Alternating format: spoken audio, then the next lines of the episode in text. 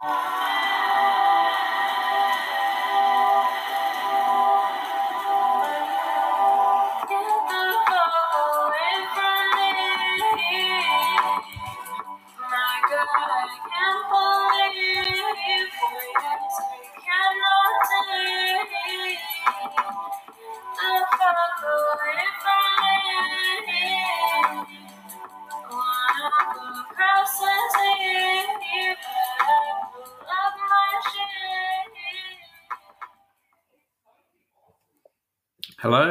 welcome to another episode of The Local Host. Um, before I tell you who I am, I'm going to hand over to Marissa to introduce that intro track. Yeah, so that was um, GTF um, by Diaspora featuring Contour. Diaspora is an amazing um, American based artist. Um, they're from the South Asian diaspora. They're a queer person of color and um, they live in South Carolina in the United States. So you should head to their SoundCloud. Their name is spelled um, Diaspora, but with a U. Um, so yeah, that's who they are. We'll create some show notes and put a link as well. Um, thanks, Marissa. And it's um, me, Dan Hassan here. Um, I'm super excited to uh, for this call. We've we've we've put some legwork into making it happen, battling the gremlins of the internet. But before we get into all of that, I'd like to acknowledge that I am on um, country um, of the Kulin Nations as an uninvited guest. Um, and I'd like to pay my respects to elders past, present, and future. Um, it's often said that the um, land here was never ceded, um, and that there has been um, well, so what that comes down to is basically it's an occupied territory, and 200 and something years ago, um, folks came here and said there was no one here, which is just not true. So that opening protocol that I do every week is a constant reminder for me that I, like that is the case, and that there's a law and a proper way of doing things um, that uh, you is important. So um, who's here with me today? Um, can I pass back over to you, Marissa? And I invite normally invite people to um, say a little bit about themselves, and then maybe a bit about the country or land where you're on, if you feel um, like you would like to. And then we're going to pass over to Anna, um, and then we're going to get into the like interesting uh, uh, story of how we all know each other.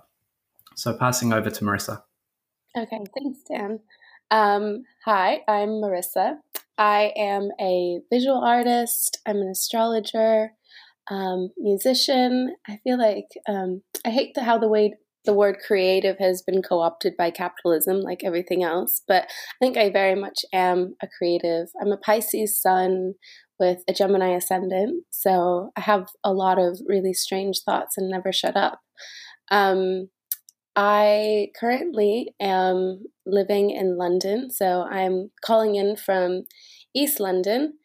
And um, whenever I say I'm in the UK, I like to think of the fact, or I like to visualize that I'm kind of in the crux of the empire. I've returned to my colonizer as a half South Asian person. Um, and then, you know, not too far from Spain, which is my other colonizer as a Mexican person as well.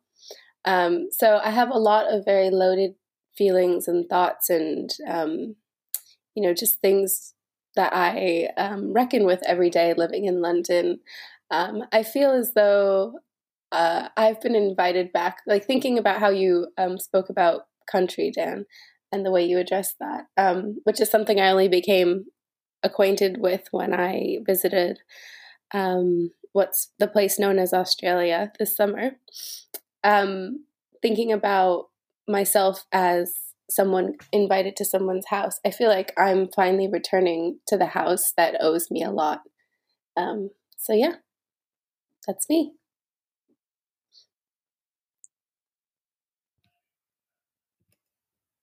Thanks, Marissa. Um, hey, Anna, over to you. Oh, hi. Um, my name is Anna Tonen. I am um, exploring in the current in current times how we're socially and materially organizing ourselves. Uh, the the sort of logic that our embodiment is shaping in like online communications. Um, and I've been previously organizing, like creating cultural spaces um, that that are meant to counter the sort of local logic in how we place and relate to each other, and and I guess related to this podcast, I saw a lot of potentials in in doing that online, and and I'm really excited to have that conversation with you. Um, I'm currently between Berlin and London, um, and I'm currently doing some some healing from from the time in London in Berlin, and it's it feels good to be here. And yeah, very excited to to speak more about about our experiences. Thank you so much. Um, it dawns on me that um, I'm used to the subjectivity of speaking to um, audience or group of people or peers who kind of already know who I am. Um, this is actually, Marissa, the first time that we're having a call with someone who's not already in the peer to peer zone.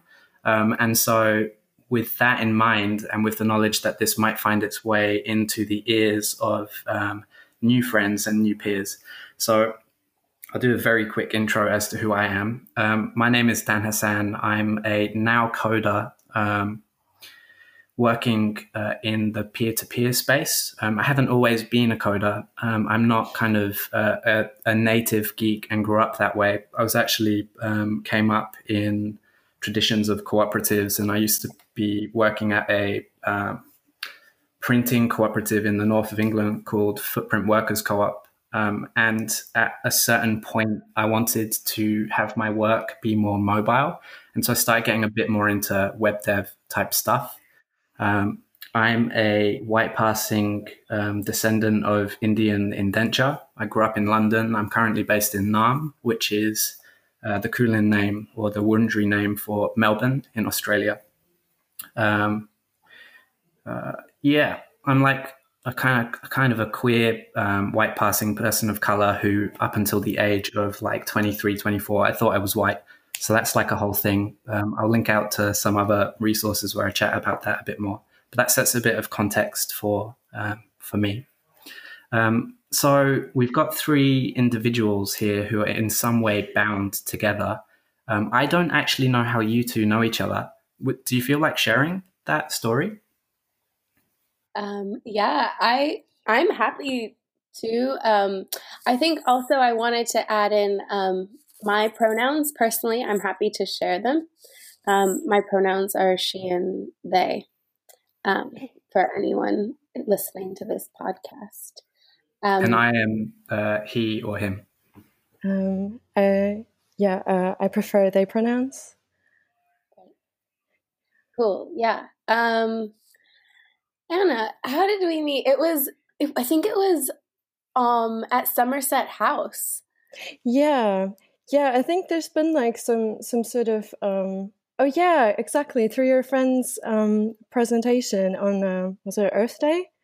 Yes, um, yes. yes. Um, so but but the one of the first things you said to me you were like, "Oh, I follow you online." And I was like, "Oh my gosh." And then I realized that you were like someone on Instagram who I like would see pop up in my like notifications all the time. But I think because your profile was private, I was just kind of like, oh, I don't know this person. Um, but then as soon as we met, I was like, yay, a new internet friend. Yeah. So the circle came around. Um, yeah. yeah. I think it's kind of like exciting how there's like this this organic sort of like nearing in in in the spaces of cities like clearly also finding our way to similar conversations and and and afterwards i think we also sat together um, listening to at ica um, yeah listening to my gosh i'm having a blank out uh, Akwugo Emejulu and uh, yep. and, yep. and yeah and it was hortense spillers and gail lewis Yes, that was great. Yeah, we've run into each other at events quite a bit. Like we see each other online, but then um, also when you just had popped over to London briefly in the past, I think it was in the past two months, I ran into you at a talk at SOAS um, about like But well, the talk was like so amazing, and it was about reckoning the imposition of like um, how Western and like colonialism has impacted patriarchies, but then also the impact of local patriarchies equally on women in the global South, specifically in Iraq. Mm-hmm. That was such a great talk. Yeah, it was. It was. Um, yeah. So I guess we move in like similar circles and like know each other through the internet, the beautiful and terrible place of the internet. I find that um, there's a lot of synergy there with. Um, so I'm very opinionated towards my current local context, but I was listening to a podcast just yesterday where someone had this turn of phrase of um, mycelial capacities of humans. And I really like this notion that um, we're kind of, we can be within a social scene or kind of like a moment or a place. And that through this network, in some cases, the internet, we're able to um, kind of touch each other or come up like um, to make contact before we um, have like a full engagement or something like that. And I guess um, that's a little bit how um, I know Anna um, is through kind of. Um, I hadn't actually seen that Anna was on Scuttlebutt, but then I got a message from Anna on Twitter going, "Oh, hey, it's cool that you know Marissa. I know Marissa too. That's that's neat. I'm also on Scuttlebutt."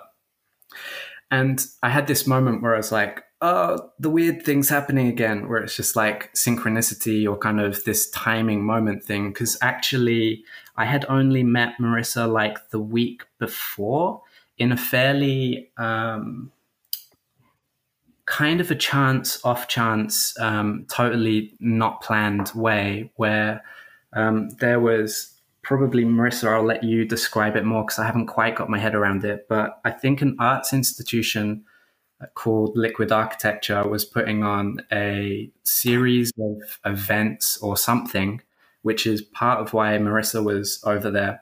Um, and then there was this on this one particular evening, it was kind of rainy, it was pouring down, it was like a weekend. Um, my experience in Naarm has been that when it's kind of really crappy weather, people stay indoors. And at the place where I work, when I am in Naarm, there was this event with um, uh, some of my workmates were involved in, and a, couple of other people who I respect, uh, talking about peer to peer technologies and exploring them. And it was meant to be a discussion.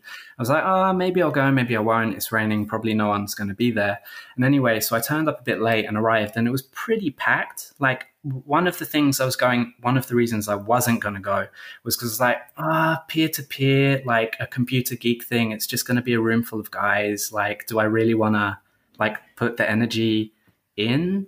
Um, and then I was quite pleasantly surprised to kind of arrive and be like, okay, like the presenting gender split that I could kind of figure out by looking um, was probably like 60% like gender presenting men, like a few people who look pretty queer. I wouldn't want to say like um, how they identify, but then quite a few women as well.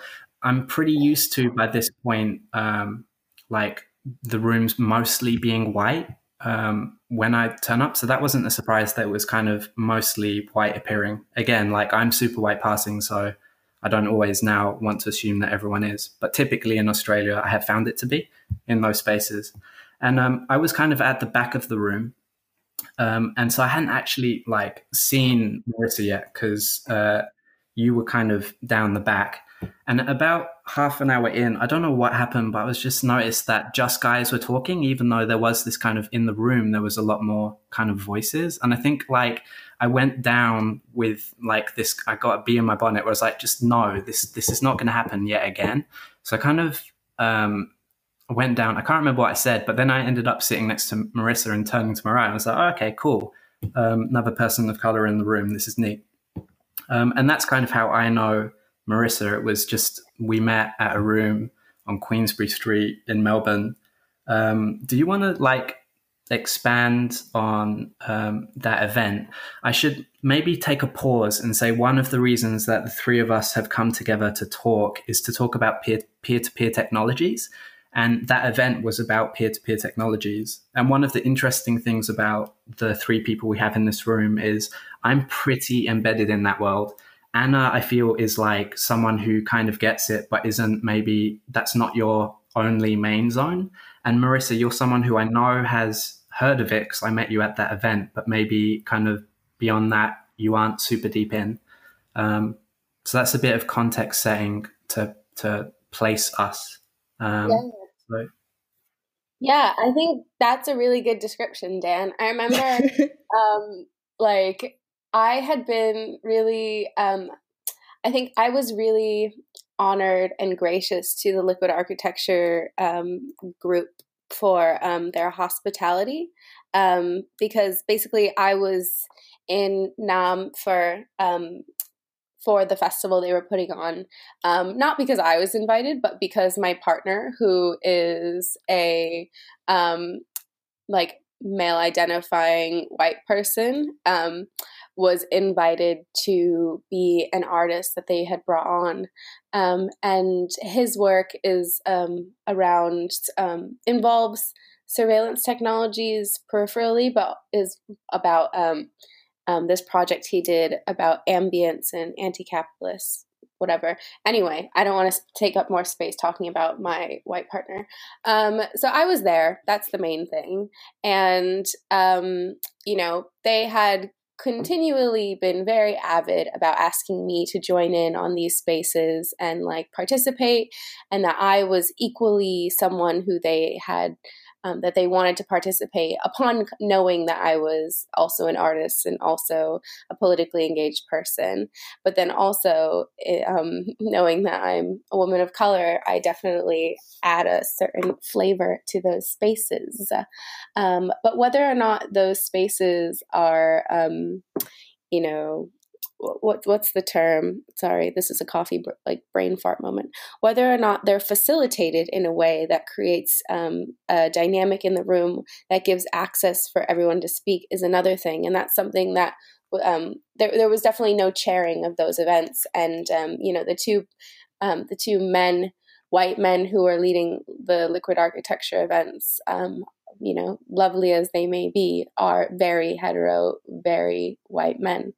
Um, and so, you know, Sean Dockray was talking, and, you know, it was a big discussion. Um, and there were actually women at the round table who weren't speaking. Um, uh, granted, they were all, you know, oh cis white woman. Um, but I was just getting increasingly frustrated that um, the uh, the events were being articulated as activist spaces, and um, you know, I, it was near the, nearing the end of the trip. I can only take so much like of like white people like caucasity, so I was just kind of not really engaging and when dan started talking and like there's a certain language of you know activism and like per, like being on or just being aware or on the periphery of like um, radical discourses that um, you can tell like someone is like a safe person potentially.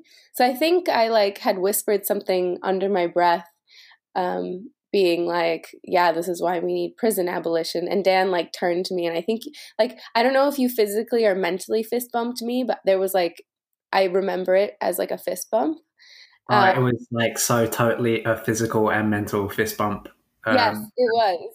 Okay, cool. But yeah, that's okay. So that's kind of long winded. But like after I said that's why we need prison abolition, and then you looked at me and were like, "Fuck yeah!" I was like, "All right, who are you?" Um, and then turns out we're both Pisces and we're both people of color. And then um, I think we went to the like after drinks thing and just ignored everyone else and just chatted amongst ourselves for a while. And it was really nice. And I really enjoyed meeting you. And we had a great time. That is how we all know each other. And so, like, yeah, Anna contacted me and was um, said, Hey, this is really interesting. You know, Marissa. And it was this moment where I was like, Oh, this is super neat. I, I like the fact that this is a continuation. Um, yeah. Can it was, let's it was definitely uh, between the lines. I was definitely who are you?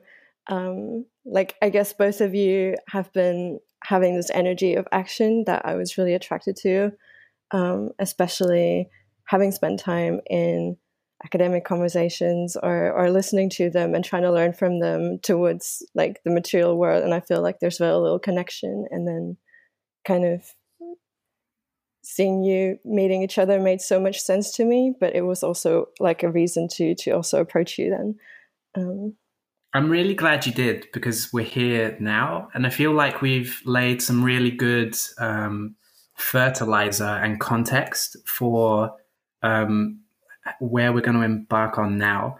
So, Marissa, I'm going to put you on the spot and say from um, from that event. So, you mentioned that you're a bit uh, fatigued. You're probably jet lagged as well from just maybe some of uh, the way stuff was chaired. But if if someone asked you after that event, "Hey, what is P2P about?"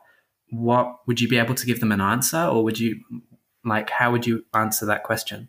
Um, I think honestly, part of what I internalized the most from that event, um, like regardless of my like kind of vague dissociation from what was being said because of it being like white mansplaining most of the time, um, I think I could say that peer to peer, like pretty confidently, that peer to peer is like a decentralized um, like version of the internet, which doesn't just you can correct me at any time, but this is just what I got from that event.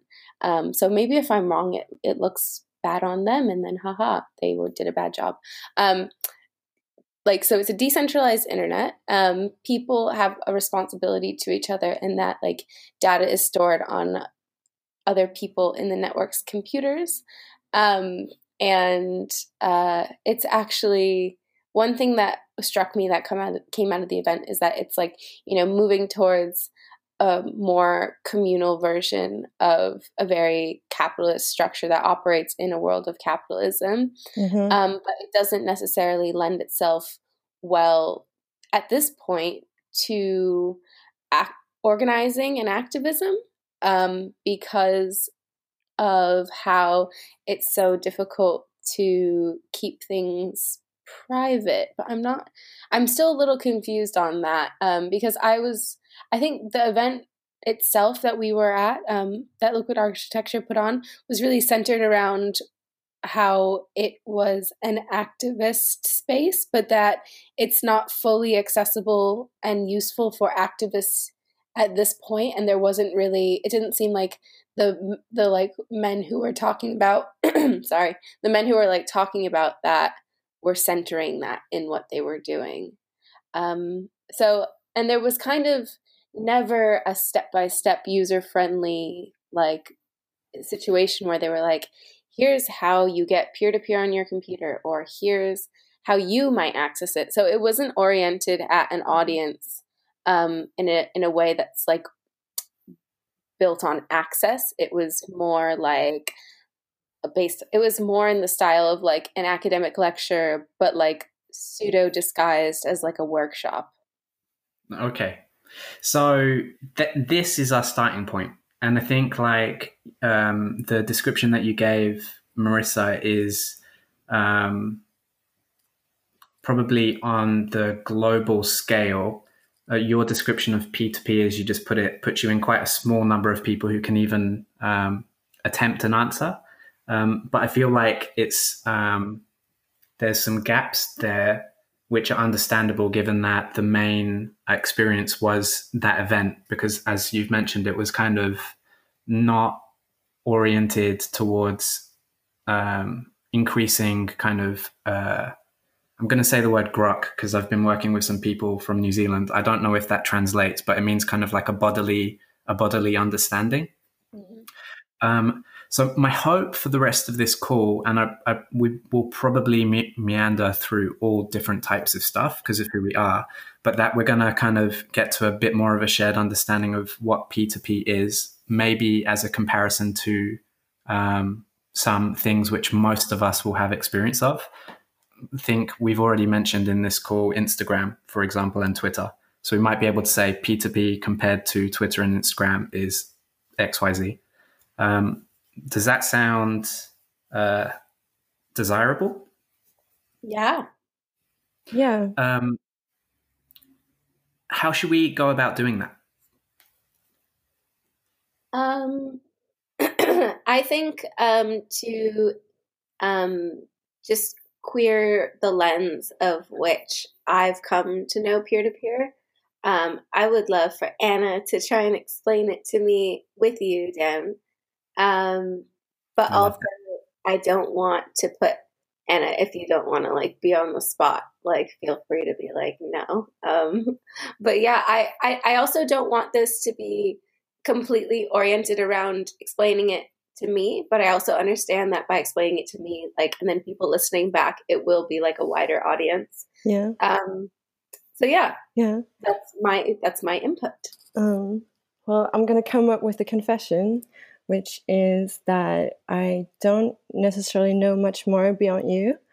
Um, but what I've been interested in, um, especially thinking a lot about organization and how people come together, is, is thinking about the sort of social dimension of those things, and and especially getting this momentum to to think that um, that that their function is inherently social. And I feel like the the ways these movements also do do mess up is not thinking about when when we talk about access and, and approachability, because the, the technology should, for me, essentially be invisible for you to get to the people that you want to get to. Um, so so that's kind of purpose of many of the technologies that we have. Why why we met each other first on on Twitter or Instagram also means something because it's kind of just at the background of our lives or or, or etc so um yeah. So anna.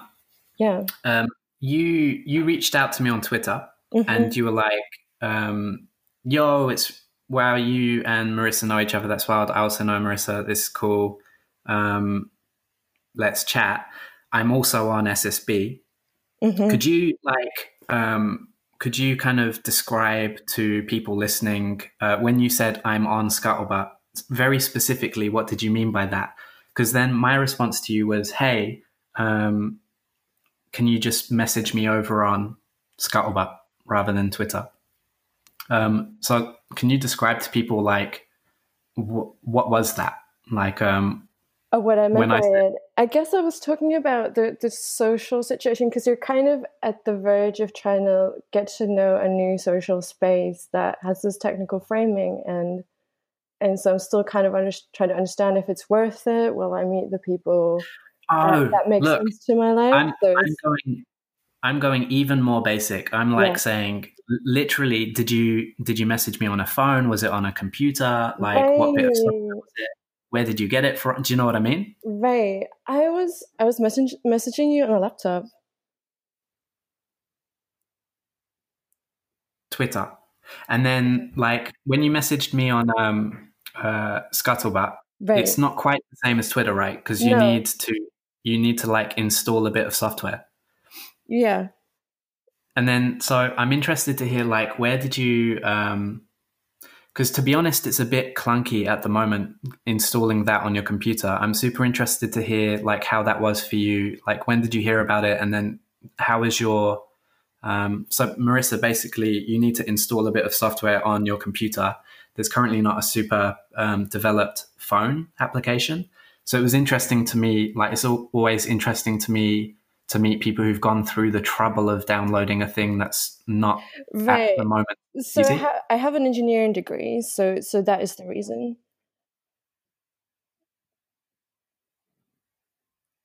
Um but i mean i guess how can i ask the question? I guess when did you download it? Um and how was that experience? Yeah it was i mean just basic operations on like terminal so Cool. Okay. Yeah. So, but like having said that, like I, I like I have a lot of friends who haven't even opened terminal in their lives. So, um, for you to get to that point as as the body that you are, like for having had the technical exposure, it's obviously a much more comfortable process. But I think that also affects um, like who who has access to it in the first place. Um, and going through 100%. the sort of technical trouble because of it's it's clearly not designed a person in mind who's who's not technically embedded. So um can I ask yeah, a question? For sure. Um so I've opened terminal like maybe once. Um so how does um scuttlebutt relate to like engineering stuff? Like, did you hear about scuttlebutt like just through the internet, or like was it like that it was going to help you with engineering stuff on your computer? Right. Um, I think that was again social reasons. So I just like came across people that seemed really interesting that were talking about it vaguely. That was sort of at the back of my head, and then meeting people like IRL who are also there, and that kind of made me see that there's like social value for me to be there. That there are people, and and the logic of it, how it works, is quite interesting. In that like the um, it's you like its interface is so so different or it's trying to lend itself for a very different sort of social experience online um, as opposed to um, like these platforms that are driven by platform capitalism mm-hmm. um, so it has definitely a slower pace or now kind of i'm still in the phase of kind of like observing and like looking and and seeing that people it's it's no so much driven by by continuously coming with like short takes about things. It, like the platform doesn't really lend itself for those kind of things in the same way. Um, that there's there's definitely more kind of and that it, it's it's lending itself well to like like slower processing of things and also kind of coming back. There's there's um so so yeah basically those things. So if I can um uh one of the things that we're kind of um, staggering a bit into is um, these things are. It's difficult to know what angle and what depth to come come in from. So I'm gonna come at this from a slightly different angle, um, and just do some like indexing, like short tidbits about what what it inverted commas is, um, and then maybe come at it from like experience of what might the experience of it using it actually look like and uh, ask Anna if I'm kind of doing a good job. Mm-hmm. Um, so, Scuttlebutt's a peer to peer open protocol for social networks that was created in 2014 um, by uh, someone who was, I think, living in a swamp um, or on a boat um, in New Zealand, mm-hmm. and a bunch of other um, open source hackers and coders.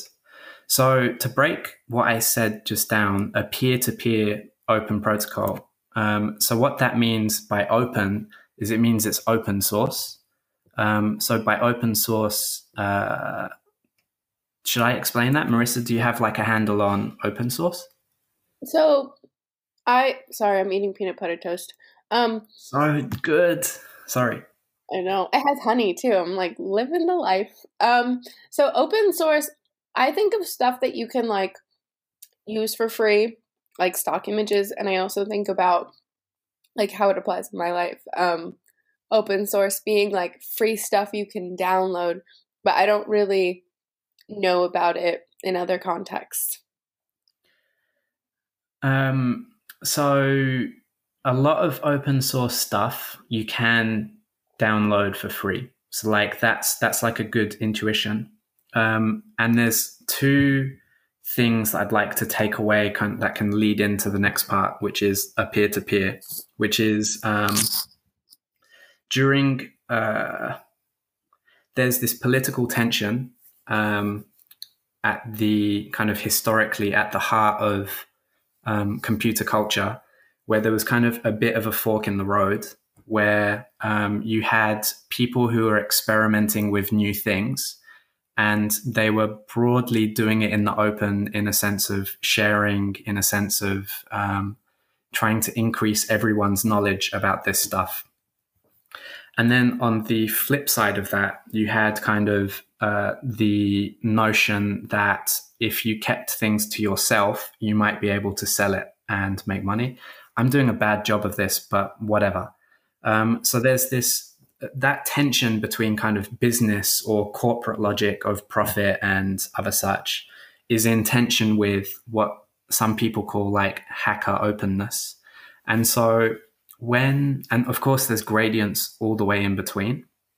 Um, and when now you hear people say open source, typically what that means is the code which makes a piece of software where you can also have open source hardware, is open for other people to read and often reuse, remix, um, and build upon.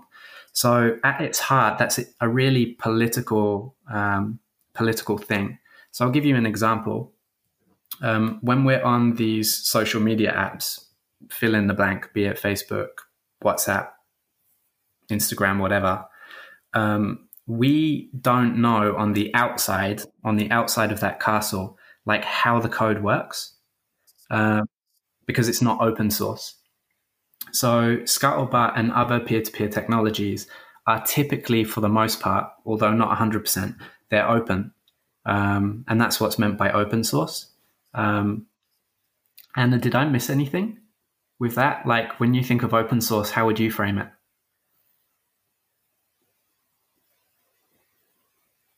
Sorry. Anna? Hi. Sorry, could you just uh, repeat that? When um when I say open source, what do you think of? Like, how would you frame that um, with regards to? I think it was somewhere dabbling between both of those understandings. Um, I think, especially not having like a computer science background, like it's it's definitely been more on the creative, expanding uses side of things. Um, um, but but yeah, I the the thing that I've definitely paid attention to um, is is the fact that that it's it's it's it was more of a thing as like a teenager when I, I would be kind of dealing with open source products um, and and that it's kind of like faded to the background over time and that has definitely to do with the sort of I guess you could call it the digital economy, like what is happening in in the spaces that we occupy and what we use. Um, yeah. So which is that. really concerning. Um, so I'm, yeah. What What do you think? What are your What are your feelings about it? I think the the takeaway that I'd want if there was like one thing when people think of open source, it's that um, it's typically unowned. Like it's a commons um, if something's open source, it's a common good. I think that's like the main thing. Um, I'd feel super psyched if people saw that and were like, "Oh yeah, that means it's part of the commons." Mm-hmm. Um, so Scuttlebutt is a peer-to-peer open protocol for social networks. Um, so another word in there is protocol, a, like a way of doing things. Um, like when you made your did you say you're eating a peanut butter and jelly sandwich with honey uh, there's no jelly it's just one piece of toast with peanut butter and honey so if you were to write on a piece of paper um, the like very detailed process for how you made that delicious sounding treat you would have a very simple protocol um, and the internet as we know it is basically just a really complicated peanut butter sandwich um, and it's like just a recipe list and a way of different things communicating with each other. I don't think we need to get super stuck on that word. Um, but the takeaway is that um, in peer to peer technologies, people are trying to figure out different ways of getting peanut butter jelly sandwiches to each other. Cool. That totally makes sense. And like thinking about um, when I was listening to you talk about how there's like some people want to have the transparency in what they're creating and others don't. I think about like when um, DJs will release their like track lists and be like, here, these are the songs that I use to like make this mix or this set. And like, I want you to be able to listen to them and enjoy them and like do this on your own and like create your own amazing recipe. Whereas like other DJs, you know, like facilitate this like culture of like, oh, I have this unreleased song and I'm not going to tell anyone who it's made by and I look cooler and then it's going to make me more money because people will come here and play this song. Um, so that's another um, kind of comparison, I guess, that I was thinking about. I think I um, am just thinking about DJing a lot because I'm DJing my first um, like live performance on Friday and it's at the club called Fabric Oh, good luck with that. You're going to smash it. That's super exciting. Ah, I'm so nervous. But anyway, that's what I'm thinking about. And but that, that, that description you just made is like so one way is the proprietary way, the closed source way, and the other is like the open source, like the source, and that's exactly it. Um, and we have the same thing with code.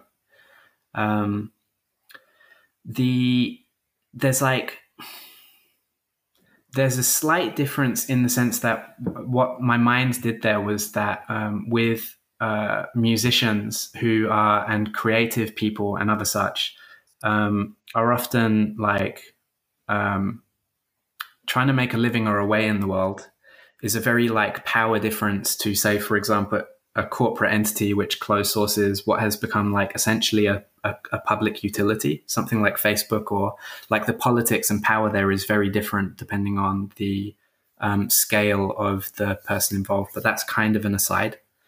Yeah. Um, no, but that's that's true. I think um, like it's important to acknowledge that like one individual doing that who's like you know involved in the very precarious labor of like being a professional musician like has a different relationship to that dynamic but also like i think it's everyone's responsibility to like think about how they operate within capitalism and like what kind of i think we all gatekeep because capitalism teaches us to gatekeep no matter what we're doing in weird mm-hmm. ways yeah um, it's part of that internalization of like either financialized or kind of like neoliberal internalized logics of um, I've never heard it put like we all turn ourselves into gatekeepers, but now that you've said it, it makes um, total sense. Yeah, it's so ah, true. Cool. Um, I guess like what what that brings me in my head is somehow also thinking about that going or like kind of shifting away from from like the bigger spaces online that we're taking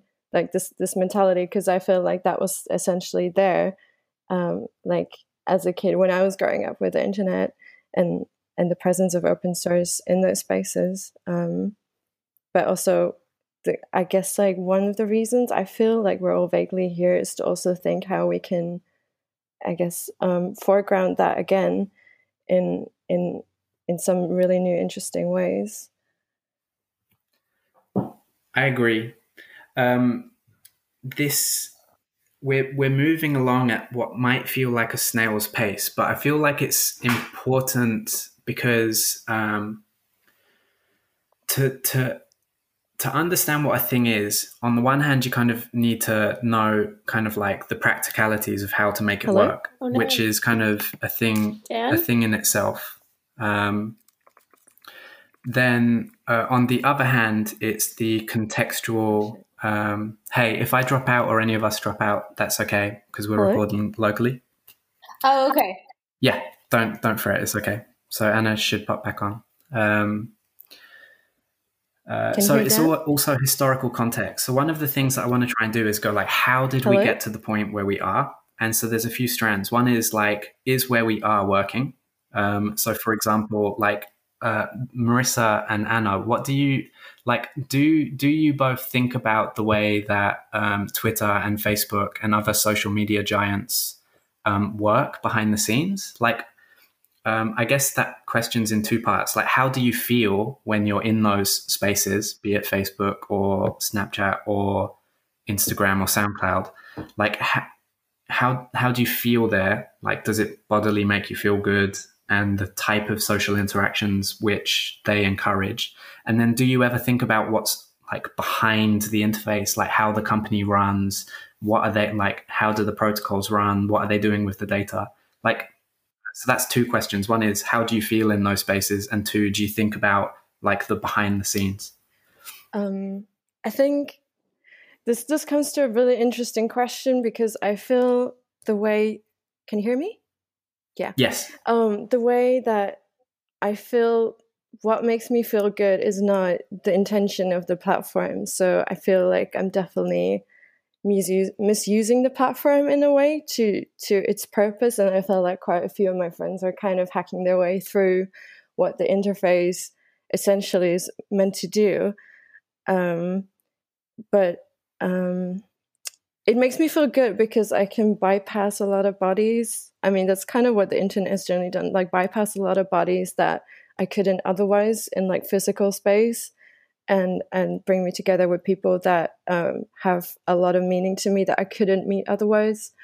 Um, and also stay up to date, learn a lot of things. How what I'm especially interested in is like um, the conversations happening online, and that that wouldn't be facilitated in anywhere else because of the way we're finding each other and having these discussions and bringing um, to the front things like when like such as like the, the ideas of like astrology and thinking about healing through astrology or, or just anything else that kind of would just not be kind of uh, mutually agreed as a, as a form of knowledge that is worth to know in in this like realm that we're in and and what it means in terms of power structures so like all these these kind of potentials keep me there first of all um i'm not leaving despite knowing what what all these um, companies are meant to do, I guess a lot of people for sure already know, but like the majority of internet traffic is already going through what these like three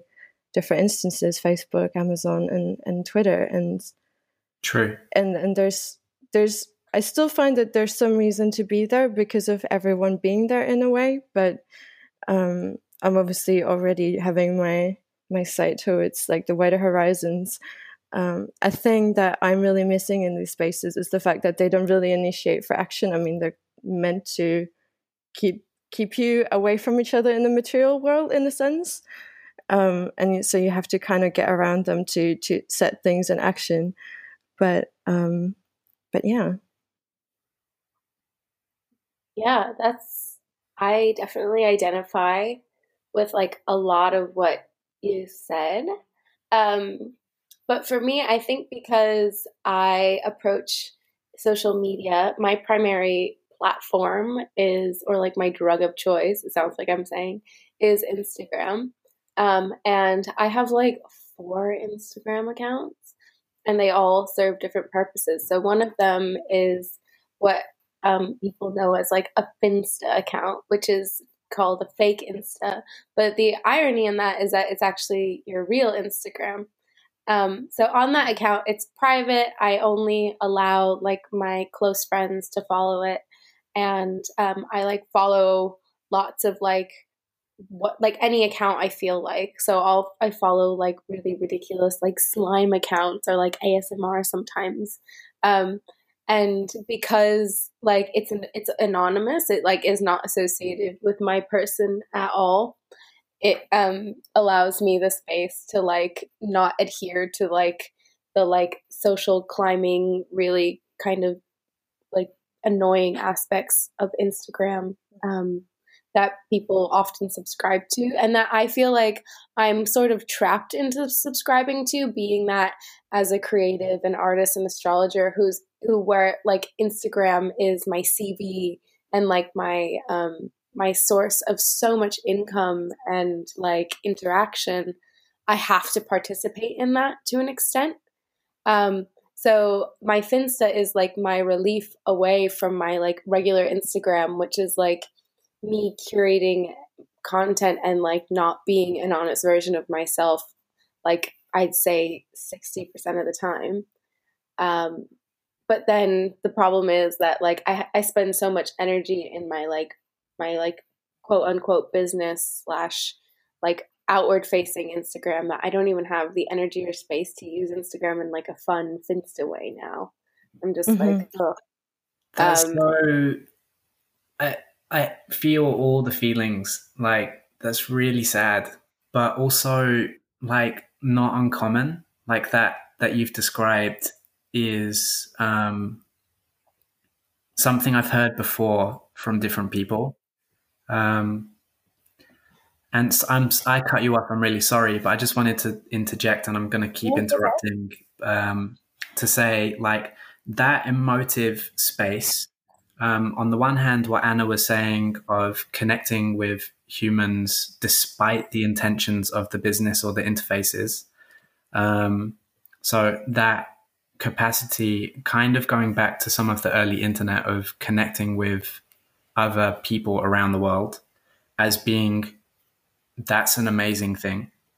But then on the flip side, on the shadow side, the way that the um, the uh, and as Anna mentioned, an increasing amount of web traffic. And this is something that one of the coders from within Scuttlebutt, Andre Staltz, writes about a lot. Uh, he's got a post saying the web is dying, which is essentially an astronomical percentage of um, web traffic is basically running through either Amazon, Google, or Facebook, um, or their subsidiaries. Um, is this feeling that we have in these zones of tiredness and sadness, and it's something that um, uh, Angelica and Zach, a couple of friends from the Scuttleverse, Express, like they just turned to each other at some point and they were just like, I don't know where to go online to feel good anymore. Mm-hmm. Um, yeah. And so it's those two twins the one of like see, knowing that things can be different. Um, and then also celebrating the good bits is kind of the emotional, um, political, um, like uh, animistic uh, fertilizer, reasoning, spirit, mm-hmm. why like why people are, are trying to do things differently. Mm-hmm. Um, so that's kind of like in in a nutshell the why. Like it both says what the problem is, some of the symptoms, and then like the reason for putting energy into. What I was trying to get Anna to say earlier was basically I was trying to lead you along and it didn't work, and I'm glad it didn't because that never works out well. But it's basically downloading this stuff and making it work on your computer at the moment is kind of hard, um, and it's not like super easy like downloading a Twitter client or whatever.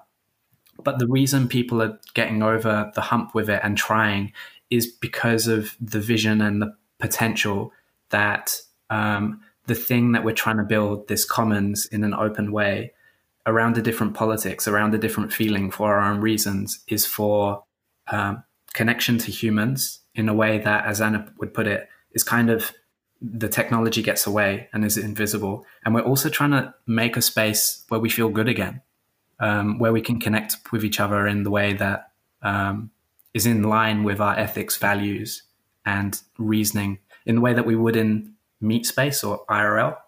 Um, mm-hmm. That does that um, do you have any questions?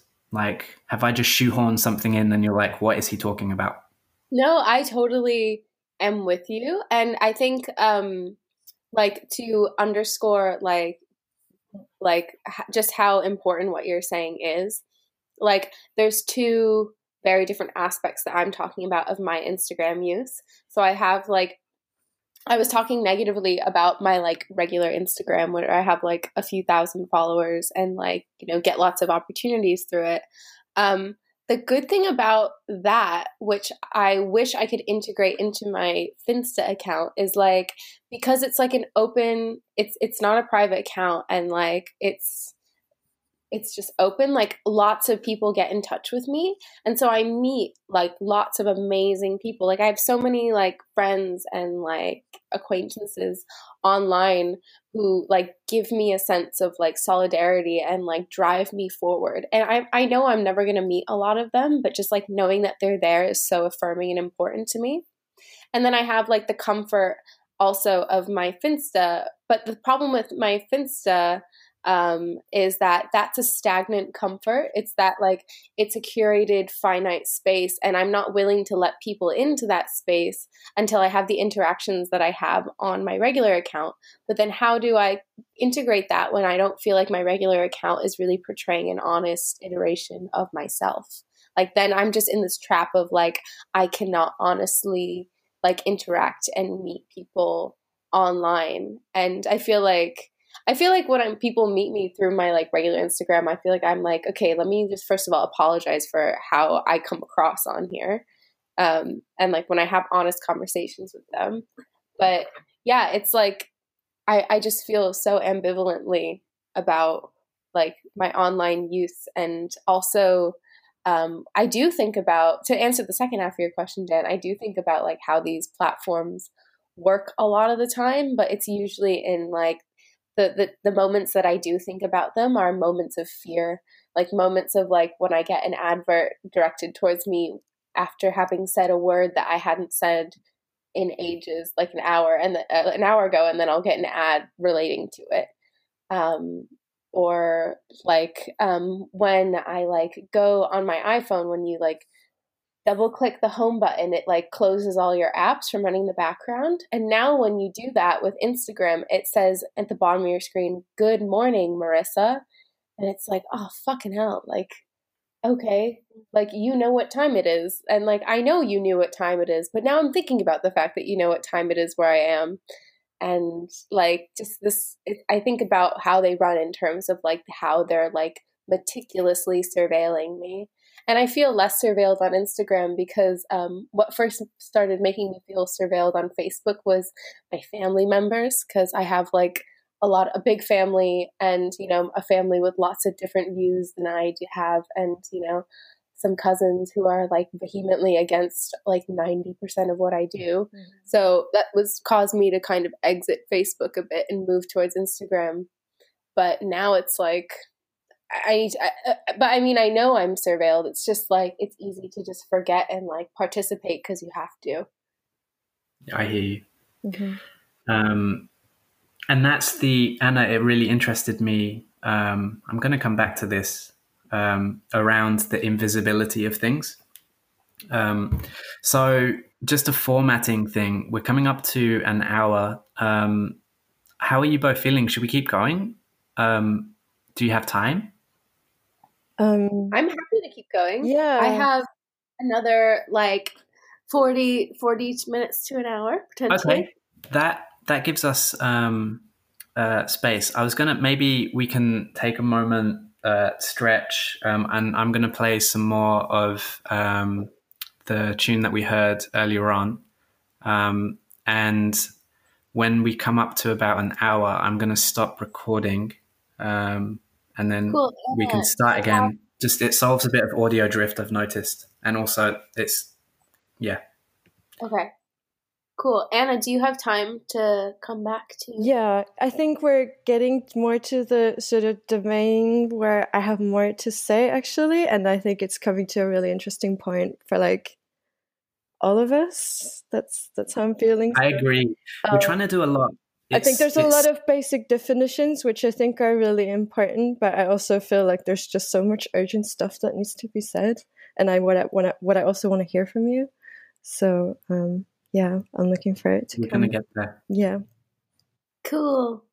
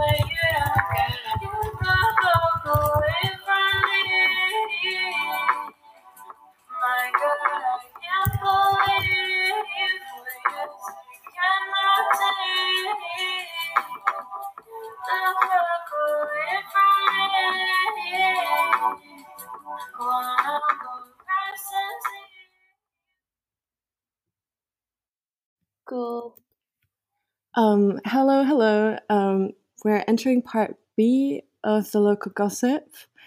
Um, we've had a really interesting moment that we did not record, but let's reenact it quickly. Um, what are your feelings post break? Um, my feelings. Sorry, my WhatsApp just went off. My feelings are I'm.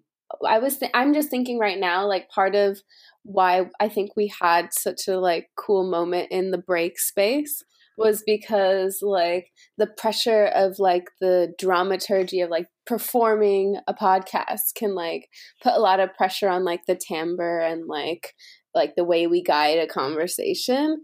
And so like being off of it and being able to like reflect on how the conversation is going like gave us the space to be like oh like i'm thinking about this. I feel this way um but i think maybe if we just like ignore the fact that there's like a red dot like quote unquote recording us then we can just like continue that space. Um and i wanted to like continue the like what I was saying to you, Anna, off of off air about um like the English language, like, especially because my research has to do with language a lot of the time. Um, but like, yeah, you should just like fuck language up, like especially the English language, like however way you want, because like it not only is it an imperfect language, it's like one of the most violent languages, and like the only reason that we're all speaking English is because of colonialism right now. Literally all of us have that relationship like in our mm-hmm. like ancestral like ties that have put us here like both physically and like in terms of like our education. So if you like make a weird metaphor that like we don't understand, I'm just going to be like that's beautiful and I'm going to try and understand it. Oh, that's beautiful too. Thank you. Yeah, you're welcome. Um, we were uh, to just cap a little bit. Um, what kind of stuck in my head since our conversation was talking about the ownership to technologies in the first place, how bodies play a huge role in that. We were talking about Marissa's background um, of coding, but Marissa herself defining not necessarily being comfortable with with taking ownership of of that thing when when having this conversation. Um, so that was like a really interesting point, or when we talk about and how that reflects back to what bodies feel comfortable in in both the past techno like spaces that are technically facilitated, but also towards the future. And like there are a few iterations of that going on parallel to like social like the socials that are corporate, but but like that quite a few of us still feel that we can't be 100% in ourselves but also what i think marissa mentioned quite well that we're also bored like there is no meaning necessarily to to what what we think is important and urgent right now. Yeah like totally it's like yeah i i didn't even think about it till um we were like reflecting on like the level of accessibility on our conversation thus far in the podcast and um you know dan being like oh marissa you're like pretty far ahead from like the luddite esque like questions I was asking in the beginning of my code journey.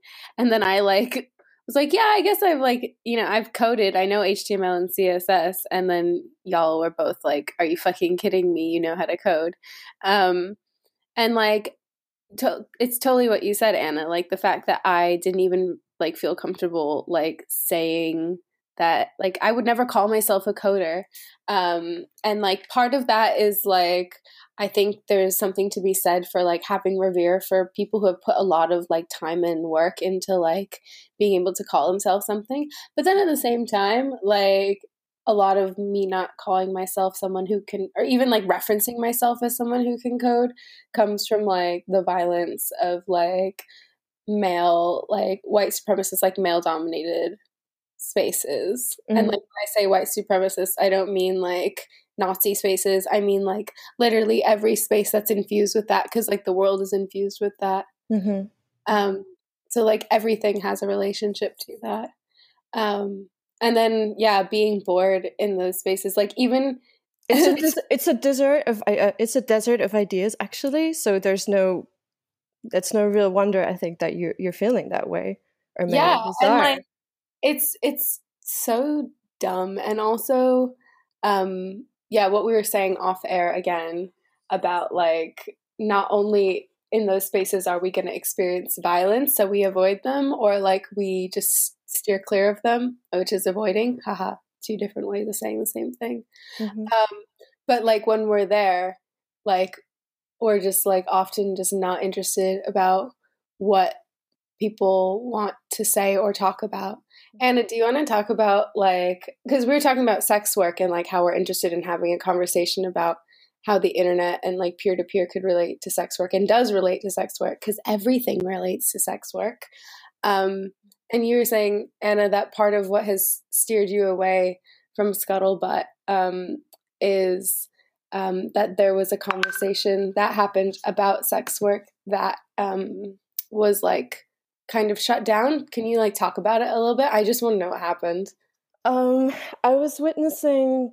I, I guess the dynamics is really put off. I mean, just anyone who represents a kind of like muted uh, identity in technological spaces like should pay attention to when those situations happen because it's it's usually descriptive of the general dynamic. But but yeah, so um, a person that I've been following who who does many things and uh, among others uh, pay, like also sex work um, was raising the concern about how the platform would suit um, just like feminist labor work feminist labor um, that happens in digital spaces that have uh, been more and more restrained in terms of uh, access to to to customers and and how they keep on kind of um, earning earning their living through through uh, those vital sources of incomes. And and I feel like I mean obviously those those aspects are not set in the conversation but the the essential question was how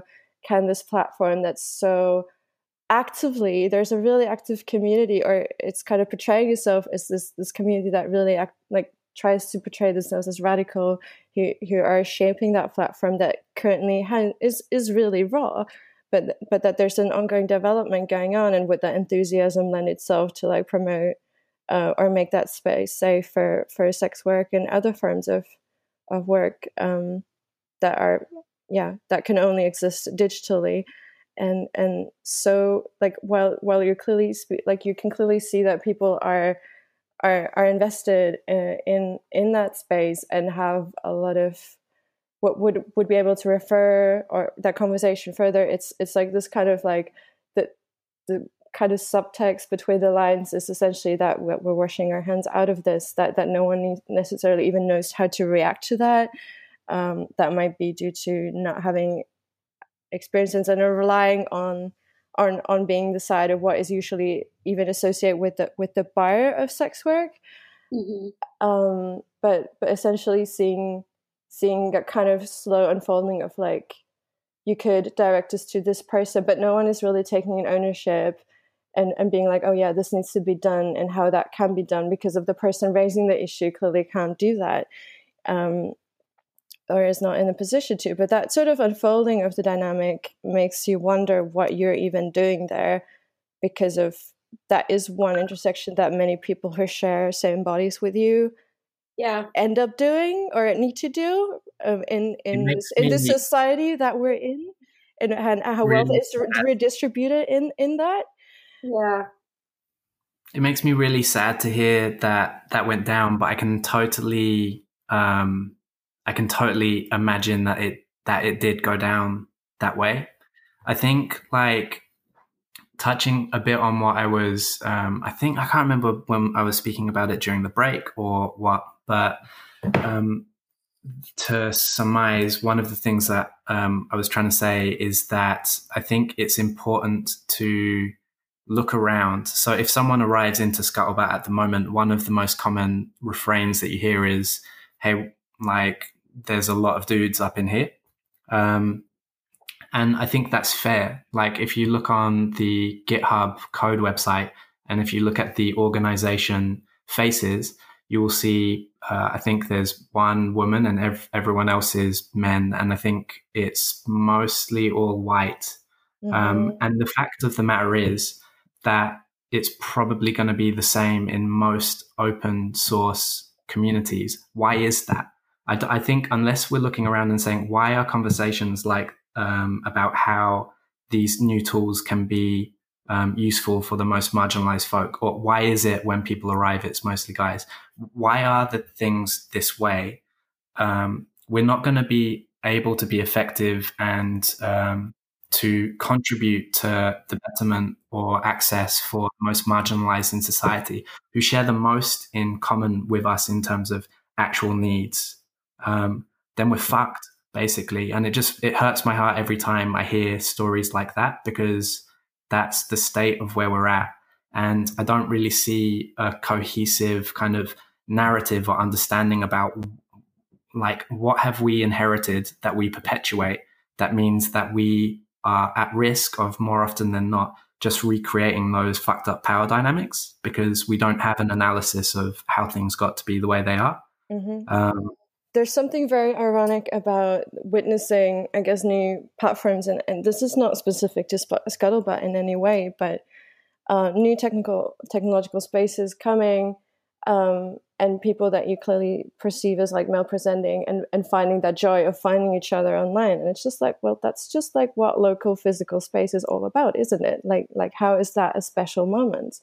Um, and then you kind of see see that happening um, yeah. Yeah i guess like um one thing that like concerns me in this is like or okay actually i'm going to start from this slightly less negative point right? So if I'm giving this the scuttlebutt community the benefit of the doubt, say this sex work conversation unfolded and like people hand washed over it um, in like an ideal not ideal situation but like in one one reason that could have happened is that like nobody felt that they could hold this conversation and carry it because they've not come from the position of that person right? So okay that's fair to like um you know be like oh well this isn't my jurisdiction but it's also like a classic excuse that like white people use when it's like, oh, well, I can't participate in like helping dismantle white supremacy because like I'm just a white person. I can't do this. But it's so that's like a mimetic in that way. So then, okay, well, how do we work through that to get you in a position where you can help? So what my perspective in like a very practical tangible sense is like okay you have this community you have a lack of people in this area you have a vulnerable person who has a valid point that you can't support you need to pay people to come into the space who can support like this conversation and like this discussion who are experts on what they do that you can consult and like literally put your money where your mouth is to get them in the space if there is is if there is tangible funds for it because like what's the point of like having that pool if you're not going to like use it to like pay marginalized folks for their labor which is like what we should be doing anyway to redistribute capital mm-hmm. um, so like yeah even if um like like like that's kind of almost like a best case scenario not the action i described but like that people seeing that we're just kind of like oh i don't want to like execute this thing that i don't have expertise on i don't want to speak where i can't which i i get but there has to be um, some sort of accountability that moves forward past yeah. that because you can't just be like one of the one of the properties of what broadly I call cypherspace, but it's um, another word is P2P, is that um, we'll be able to track that thread down and we'll be able to see for ourselves kind of um, like the context. It's quite different than, say, for example, Facebook or um, uh, Twitter, in the sense that it's I, the the analogy I use is it's more like a, a lake like the water goes in, the data goes in, and it kind of builds up over time versus something like a stream. Like if you think about the infinite scroll of like on Instagram or Twitter, kind of it, it's once something's gone by, it's actually quite difficult to find it again. Like yeah. if it was, do you know what I mean? That's Yeah, it was um, like a um, random thing that you saw. Mm.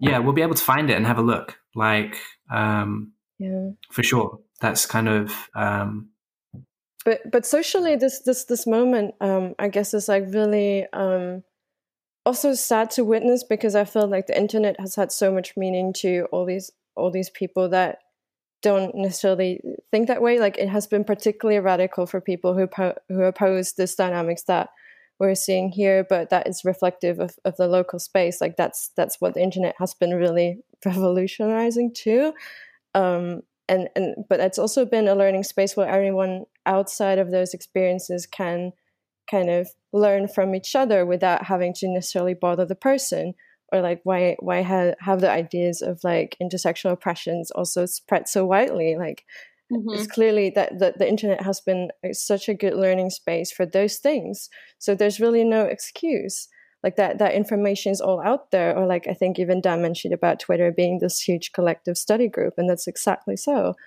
Um, yeah. and and that that like the future of the internet can be designed by those principles like what have we even learned? Um that's that's the question.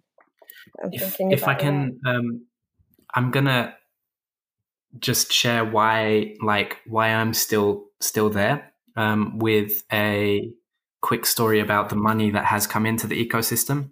Um, so, and I'll do the TLDR version. Um, an initial pot of money was given to the person who started the project, who then said, um, I'm going to give this to the community, and spoke with, I think it was like maybe four of the most invested in terms of time and other such, um, who are all um, cis het guys. Um, then the next pot of money that came in, it was uh, two two guys who kind of came up with the framing. Then there was this latest round of cash that's come in. What's kind of remarkable, and it's kind of, um, I think, touches on what Marissa was speaking about, is kind of it indicates an openness to um, uh, changing stuff. Is that the next bunch of money? The person who started the project, he com- he took a complete back. He he was like, other, I'm going to leave space for other people to take this on and kind of decide. And what's ended up happening is that um, a person has held a kind of a proto democratic version or kind of like a grassroots um, kind of um, thing of going, okay, well, let's try running this as a council and let's get people to suggest themselves and let's get everyone to kind of um, make an active vote as to how this money is spent and who gets to make those decisions. And so, to remind you, we've gone from in, in the initial case, it was the create the person who started the project suggested an approach, su- suggested it to about four people. They said yes, and then they distributed the funds in that way. Um, about forty grants or so. In the next case, uh, the person who started the project gave it to um, someone who then decided a process. In this third one, what's really interesting is that the people who have power um, over deciding where the money goes, there's two non-binary folk. There's one person of color. I should disclose that one of them is me. I think there's like three or four of the people are queer. Um, and it's almost like, I think, uh, more or less 50 50 in terms of um, like uh, male presenting body and not. So the fact that within a year you've got this transition from um, like total total male through to what's actually quite way more diverse than that within a year is one of the reasons why like that not that that happened but that it can possibly happen because there are a lot of spaces where the potential for that it can't even unfold that way because there's such entrenched like bigotry or um, like power dynamics where it's not just that people are perpetuating white supremacy or sexism or patriarchy, but they're actively doing it. And it's in that absence of people actively doing it in this zone is why I think there's like potential, like it's a potential space where it's worthwhile. Um, at least that's why, for me personally, why I've in, like input so much of my time there um, which I wouldn't otherwise do if it felt like a total lost because mm-hmm. uh, yeah, I hope like that kind of gives a bit of a framing that um, though I can totally see, and I've seen other stuff like what Anna said go down, I can also see how it could change. Mm-hmm. Yeah, and I think like it's important to recognize like one thing that um this like Venus retrograde season has made me like has really made me confront is like finding um that like ability in myself to decide whether or not something something is worth it or not, like to invest your energy in and like being really in tune with that and um like because I was part recently part of a group um, that was like an all people of color group organized through the like university institution business complex I'm part of, which is a very violent one.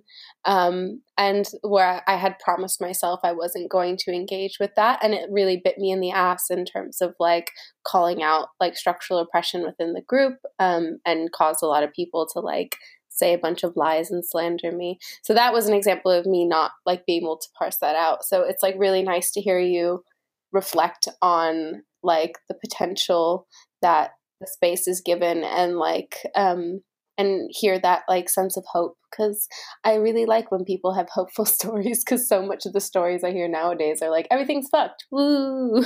I think yeah, I think what you're just stating is kind of like where where the at, at the state of consciousness as well because I feel like um, the internet has also just taught so much to us that that we're even at this point having these conversations because before we just lacked a complete like sense of positionality towards each other also in this like really violent like setting that we're living in. Um but that um on, i'm just trying to catch my thought. Um i think it's really important that we're having this this conversation when when when we think ahead and try to also invite our friends to to have these conversations and and importantly to like get like kind of as as we did like find each other and start like initiating stuff and building their own stuff um, um yeah i agree. That was one of the things uh up at the I think in part A, Marissa was like, we ended up um, hanging out in the after event, after party meal, whatever you call those things. Yeah. It's not my scene. Um, and we just were talking loads. And I was like, it would be really neat to find the pain points of how y- you and other folks doing. I don't even actually know what you do, Marissa. I know you do readings, but doing readings and other stuff, like what would it look like to have a uh, like te- the technology helping you rather than you um, fighting against it or working with old stuff that doesn't work or um, using platforms uh, not in the way they were designed to, but finding ways of working around it. Like, what would it look like to? Because that question for me of what can what can be built with you mm-hmm. together is that's going to be what surfaces the most and by you, I mean the more general kind of like it might be Marissa, it might be like some radical sex worker friends, but that's that's where the radical stuff will happen. Exactly. Yeah, um, is like it's it's what it really the discussion needs to start with. Can I think what you're saying, which is like um, trusting that like the people you're asking are authorities on what they what they do and like how they operate mm-hmm. um especially like because for me, I feel like having like sur- both been involved in like surveilled like spheres of sex work on the internet, like there's certain like cam girls who I'm just like, you're a fucking genius. Like what you do is amazing. And like, so like, first of all, I just personally think it is amazing, but that's almost besides the point in terms of like how they've manipulated like this really like archaic, difficult to use technology and like, like income networks in order to like get like garner this like following and like just like totally queer the internet in terms of like how they've made it work for themselves mm-hmm. not any not dissimilarly from like youtubers but also youtube is like a totally different thing because it's like the youtube industrial complex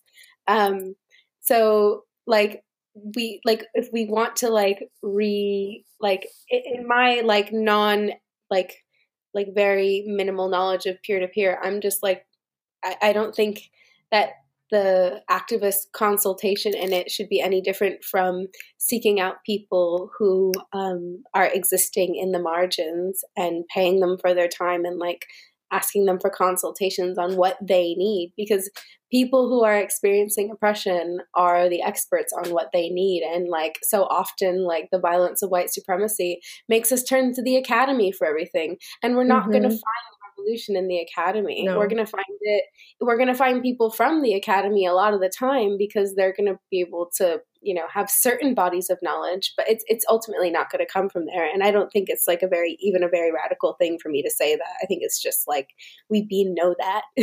mm-hmm. Yeah.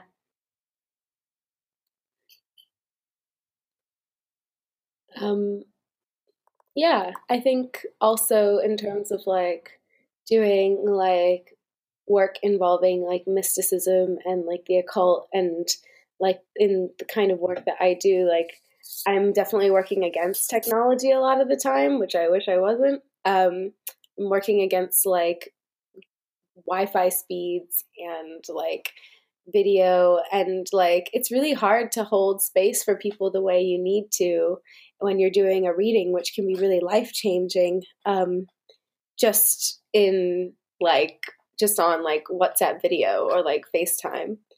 Um, and also in terms of like one there's a tool that astrologers um, like myself use called um, ephemerides or an ephemeris which is like um, mathematical um, documentation of like where the planets are and aren't. Um, and that's kind of like when you learn how to read an ephemeris it's like a major step in astrology. And it's like that is kind of the the um, analog for lack of a better word technology of um, how you figure out like your natal chart and your you know where the do the synastry with other people and also like figuring out what's happening in your life in relation to the current skies. Um, and we have a lot of like kind of really great like technology nowadays where you can just enter your birth time into like cafe astrology or astrodienst and like get that information. But um all of these websites i know dan we were actually talking about this a bit when yeah. um, when i was with you. Um like it's it, it, it can just be like computed on the spot. But um they're all like not they're not all terrible websites of course but they're they're all still pretty janky. Like you can tell that the internet's not working with with what's being created both visually and in terms of like the articulations and also in terms of um, the violence of like the pronouns in astrology. Like the amount of time i've been doing research about um, astrology and like just it's all presented in such a binary context and everything is like he with a capital H um, makes me like if I had a penny for every time, like I would be so rich. And I just hate that, and I want to like see space and like material created to support it otherwise. That's a really interesting point that you're bringing because I think one of the things that I um, kind of wanted to put as a foundation to why is like why is astrology such a revolutionary space? I feel for quite a few people is like um i feel like in some time in, in some ways like the shortages of like so many theories of like how we position ourselves in the world and i feel like especially to a lot of folks who who kind of see themselves as like decentered i think there's like a really interesting point about like um in term as as like knowledge wise that that you're not focused on like your physical body attributes at all to like explain what you're doing and i think there's something really radical about it. Um i don't know if you want to talk more about that.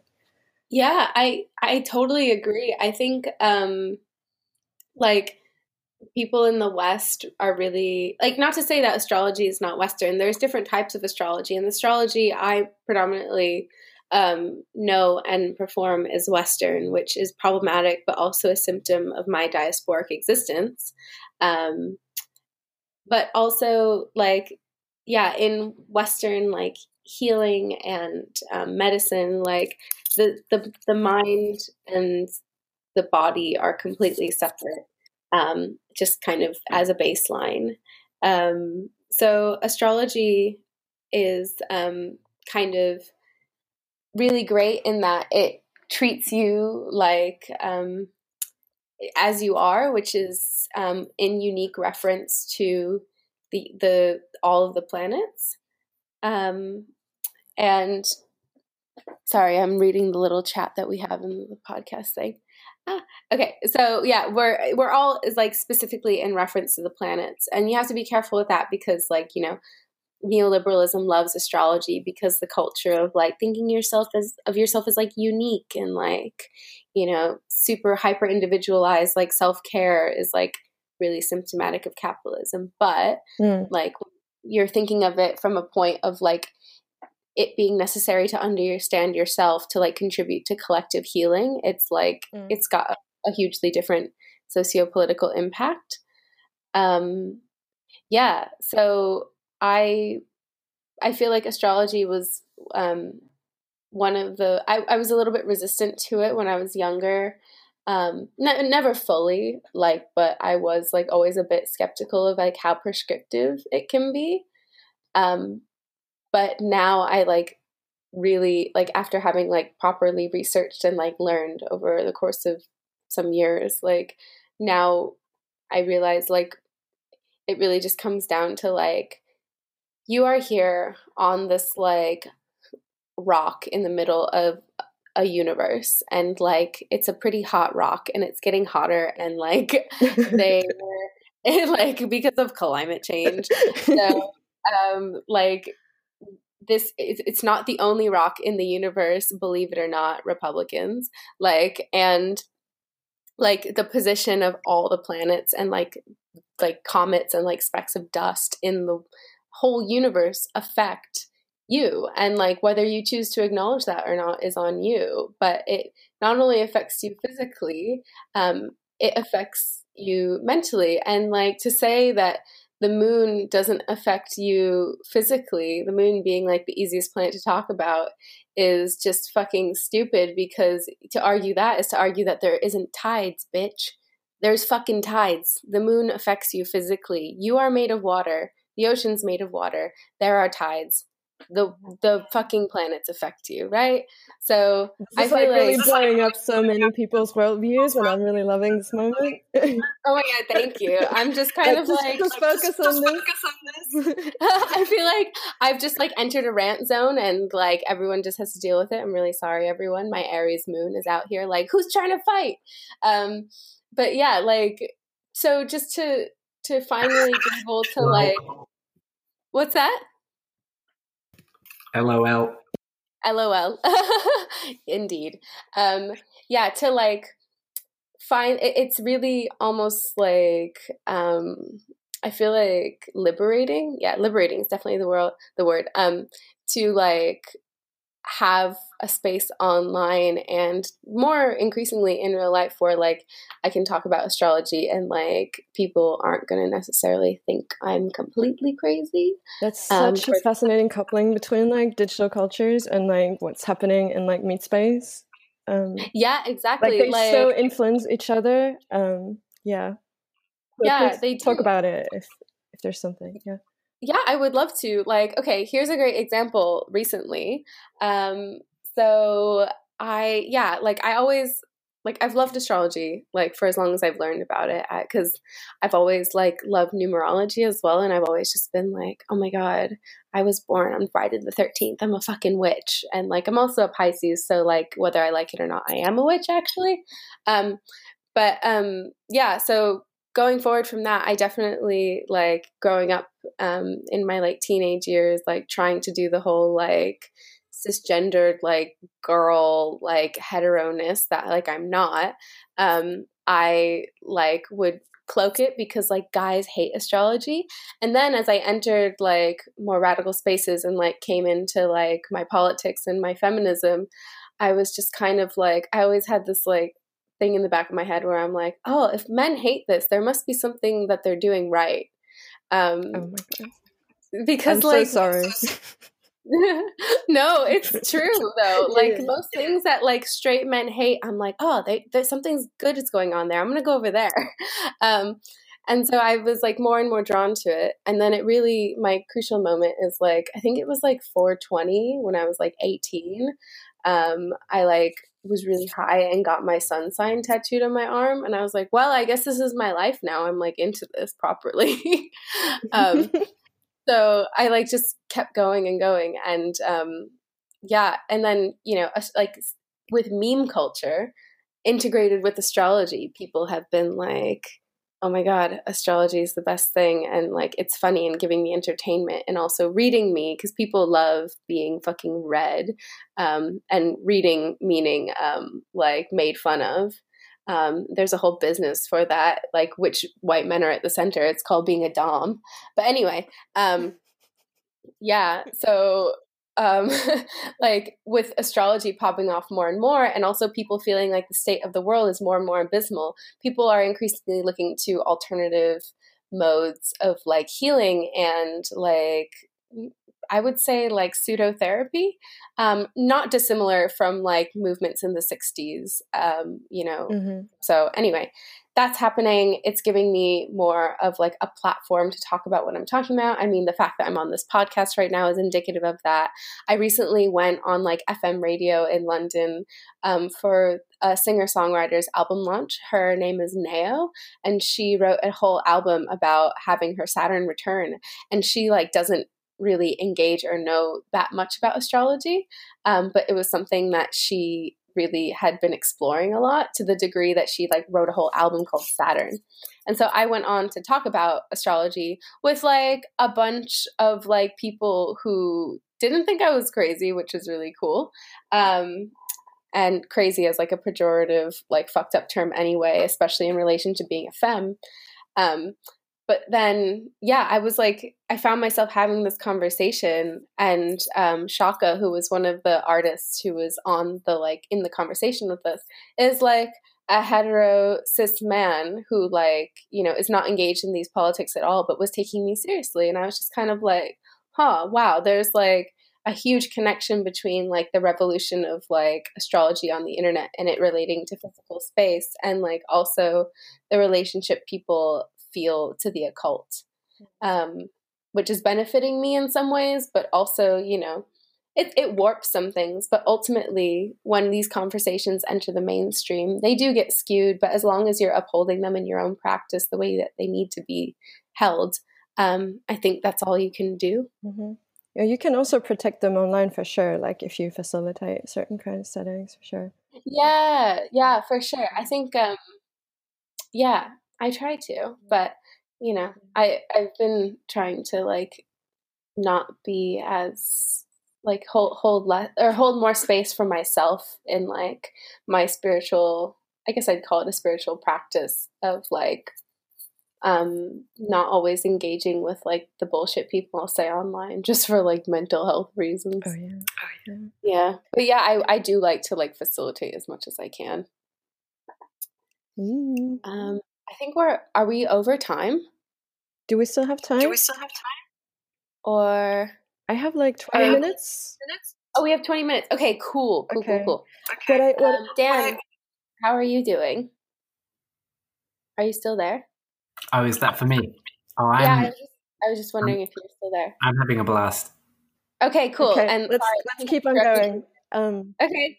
I think yeah, this brings us to a really interesting point because kind of what I want to do to because like kind of taking into account that we have like really diverse people listening to this podcast later and kind of bridge these like different gaps and like knowledges and understandings like um before wanting to talk about what like what what can be the radical sort of meaning of astrology to to a person but then also talking about um i think how the internet has really made that possible like i don't think it's any surprise that that that there is this like you were talking about the spread of memes as like this like this this um kind of like really condensed kind of form of media and like really accessible to a lot of people. But then mm-hmm. um also talking about the general ideas like how i feel like so many of us have find, found our embodiments online because of the reflection the simulations that we're having. Like i don't know how many of us would be queer for example without the internet. Um, like oh my god, I would still think I'm hetero. That would be so I'm so glad. Oh yeah. my god, especially being like like coming from like a culture of, like I grew up in a really conservative town my whole life where I was one of the only people of color. But like not only that, coming from like a, like a very liberal family, considering the fact that like my father is Pakistani and my mother is Mexican, but still like one that does not really um, con- like that tolerates queerness but does not like accept it in all of its yeah it's like betterness than everything else mm-hmm. honestly mm-hmm. um so yeah like the internet has definitely helped me, especially in terms of like how I think about like the illusion of gender and like yeah um, my own racialization too and also Mm. like debunking like all of the like prejudices i hold because like i like coming like the internet has allowed me to progress so much in terms of working through like colorism and ableism Mhm. that i've like perpetuated without knowing it especially being like a pretty neurotypical person hmm um, and then also a light skinned person. And not only a light skinned person, but a light skinned person with like proximity to whiteness in terms of some of my features and also my hair pattern. hmm Um, so, yeah, like, thank you, internet, but also like, I wish more people had access to the internet. yeah um I agree with so much of what you just Yeah. said, Marissa. Well, that's the momentum that brought us here as well. Like we've gotten so much out of it, and like how do we preserve those those qualities? I mean, the internet is not meant to stay the same, and I like I also hope hope not. But but there are these like really radical pockets that like for example we have found each other um, yeah. French related, and now we're here having this conversation, and we want to invite other people to have these conversations that universities totally fail us, like we discussed before, and Yep. and and that that there's always this this um, like the sort of reminder to yourself that the, the point of like we have these discussions that we set them in action um, Yep. and that we can maybe together share our knowledges to to come up with pro- some propositions of what would it be socially look like but also like and, and foregrounding the social like when we find spaces that that will eventually like serve and center the the various embodiments that we found and that that we treasure like how do we Yeah. keep them safe um, how do we learn a different way to interact with each other like like marissa was mentioning before like trusting and believing when someone else with a different bodied experience says something um, and and that there's not even question of whether you're that there's not even a choice for you to decide i'm not going to believe this because you have to. Um, Yeah, like oh my gosh, and that's a concept that like I feel like white cis men just like can't understand because they have a lot of the time this illusion that like if everyone's speaking in a discussion that like everyone has to like prove their perspective because like they've never had to like prove themselves to anyone they get to just exist and like people believe them because that's how society works mhm. um so like and all the